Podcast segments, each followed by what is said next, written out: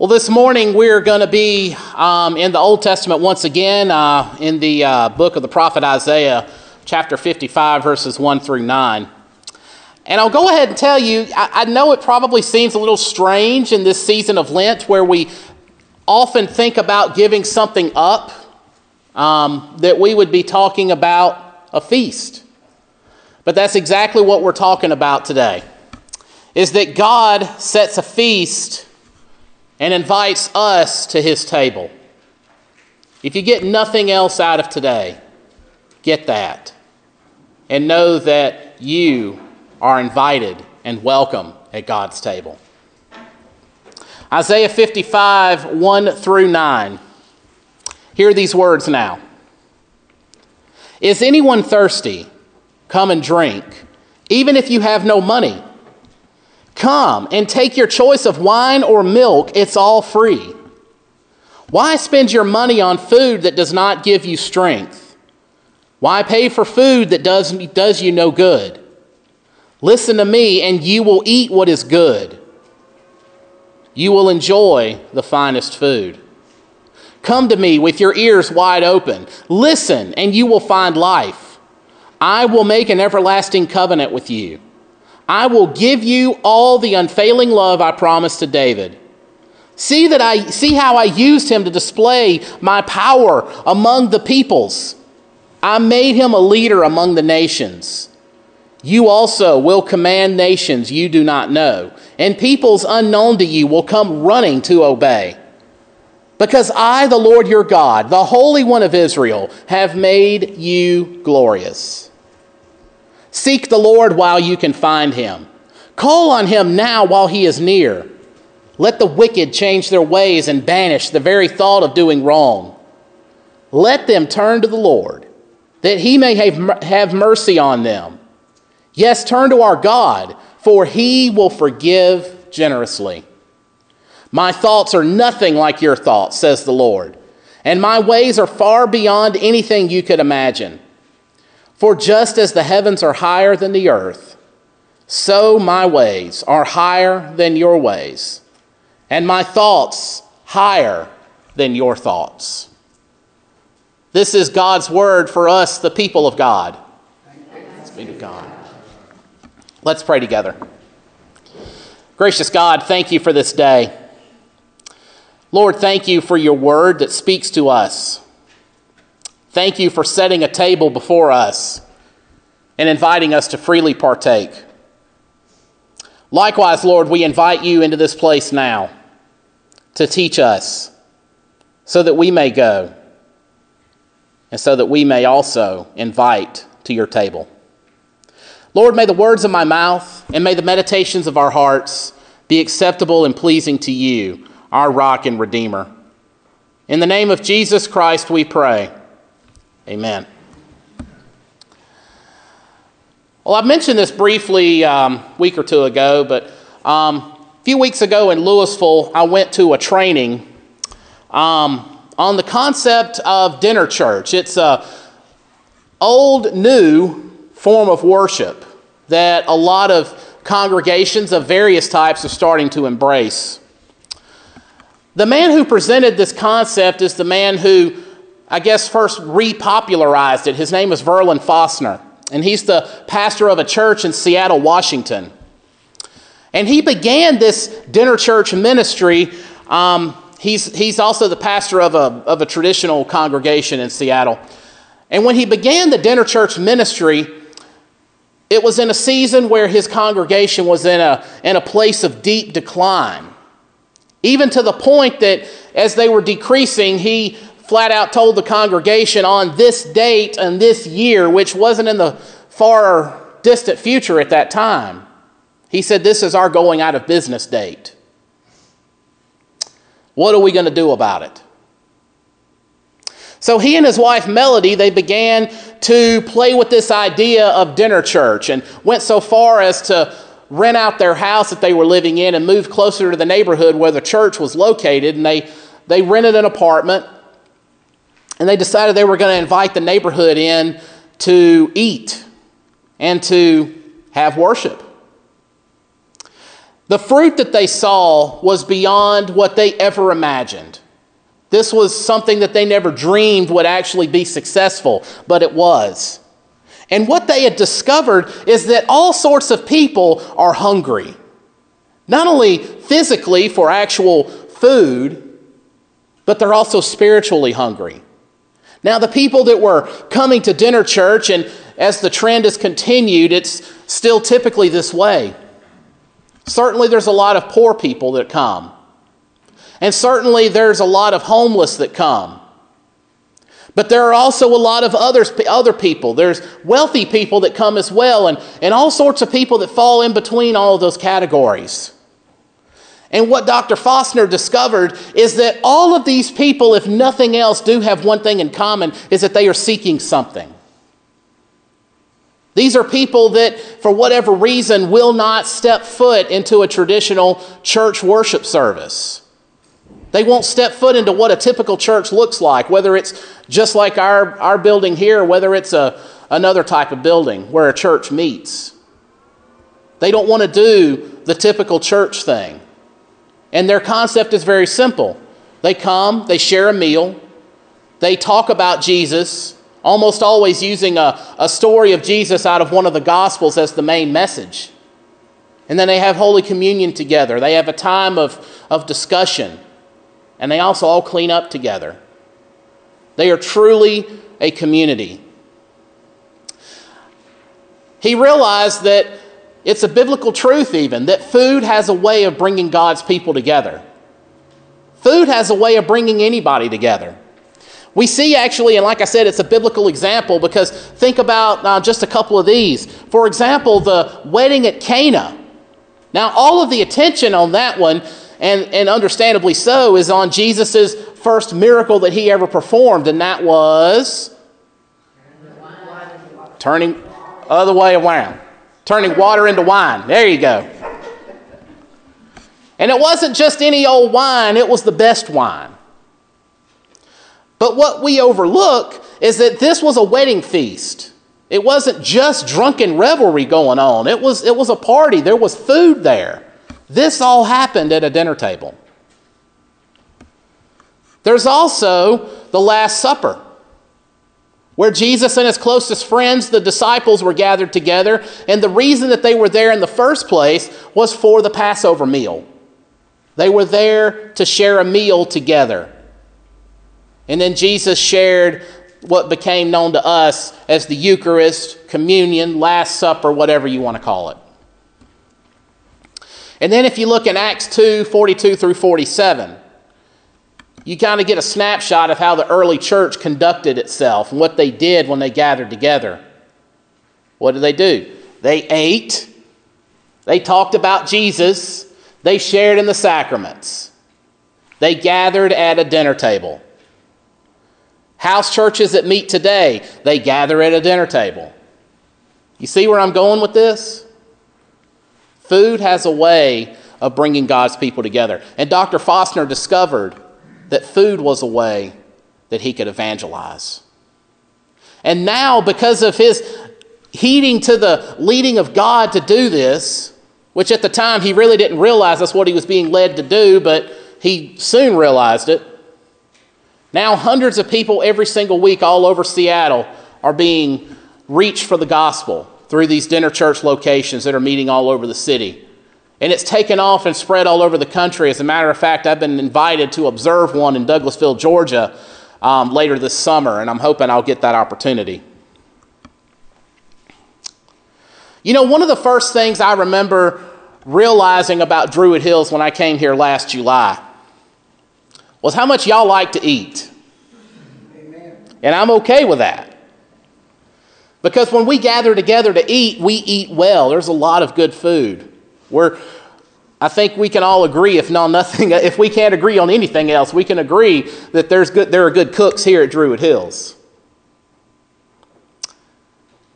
You know, in the South, it seems like in general we have a special relationship with food. I mean, think about soul food when you're eating a plate of collard greens and some cornbread, and you, you, you know, it just makes you feel better.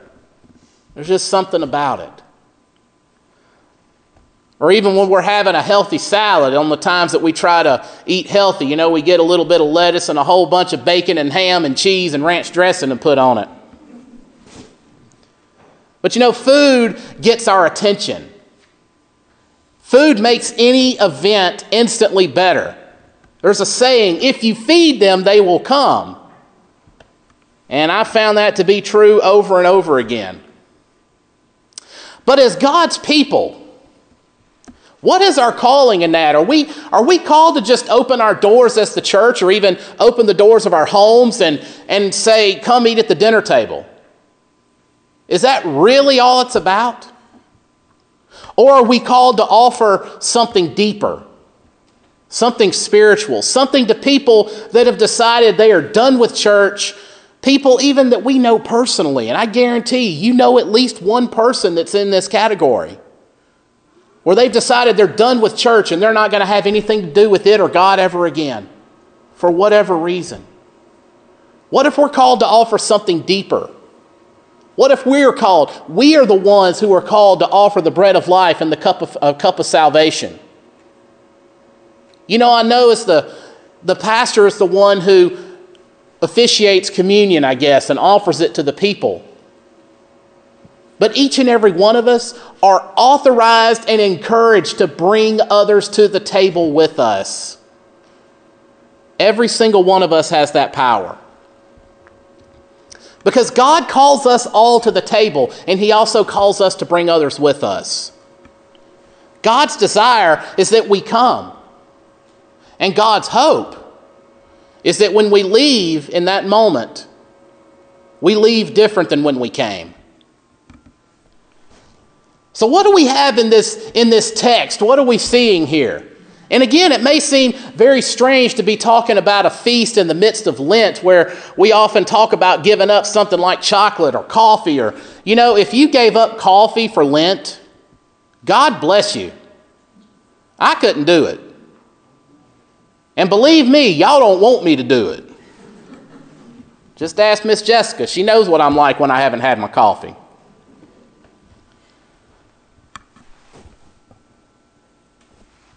But that's what we often think of when we think about Lent. But honestly, I think talking about a feast here and now is extremely, extremely appropriate.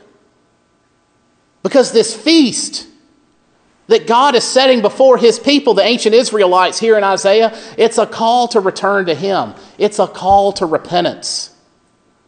It's a call of saying, This is what I have to offer you. Everything else that you think you have is empty. But I am the God who can fulfill. I am the God who can satisfy the longing, not only in your stomach by providing you with food, but also for that longing that you have in your soul. As we would call it now, the singer Plumb sang about it. She talked about the God shaped hole in all of us. That is exactly what God is talking about filling there. He's promising much, much more than a physical feast. He is promising the best that He has to offer, the absolute best. And what is that absolute best? That absolute best is Himself. He is offering Himself to His people. And God is honestly up against some very strong competition. Now, first of all, I don't believe that anybody can beat God in anything. And that's exactly the point that God is making. But there's a lot of people who disagree with that. They think they have the answers. People that have fallen into the trap of paganism, which was a, a big component of ancient Near Eastern life, and even devout Israelites with pagan rituals and idol worship and all of that around them, they were vulnerable to falling into that trap. And many of those people had done just that. And God is saying, I can give you much more than that wooden statue that you're bowing down to. Because as people, we want to we want to be able to hold something. You know, I, I, hold this cross when I preach as a reminder of, of who I am and whose I am, of who God is. But I don't worship this cross. But, what, but if I did, you know, the human tendency is to want to hold something, to think that this cross in of itself has the ability to, to save me or that I can hold in my hand and it's something that can deliver me. We have that tendency to want to think that way. We have a tendency to want to not think about a God that we can't see every single moment or hold in our hand. We don't think about the God of Abraham having the power to fulfill us and sustain us and to save us. But God is saying that, yes, I am the one who can give you much more than an idol that you can hold in your hand.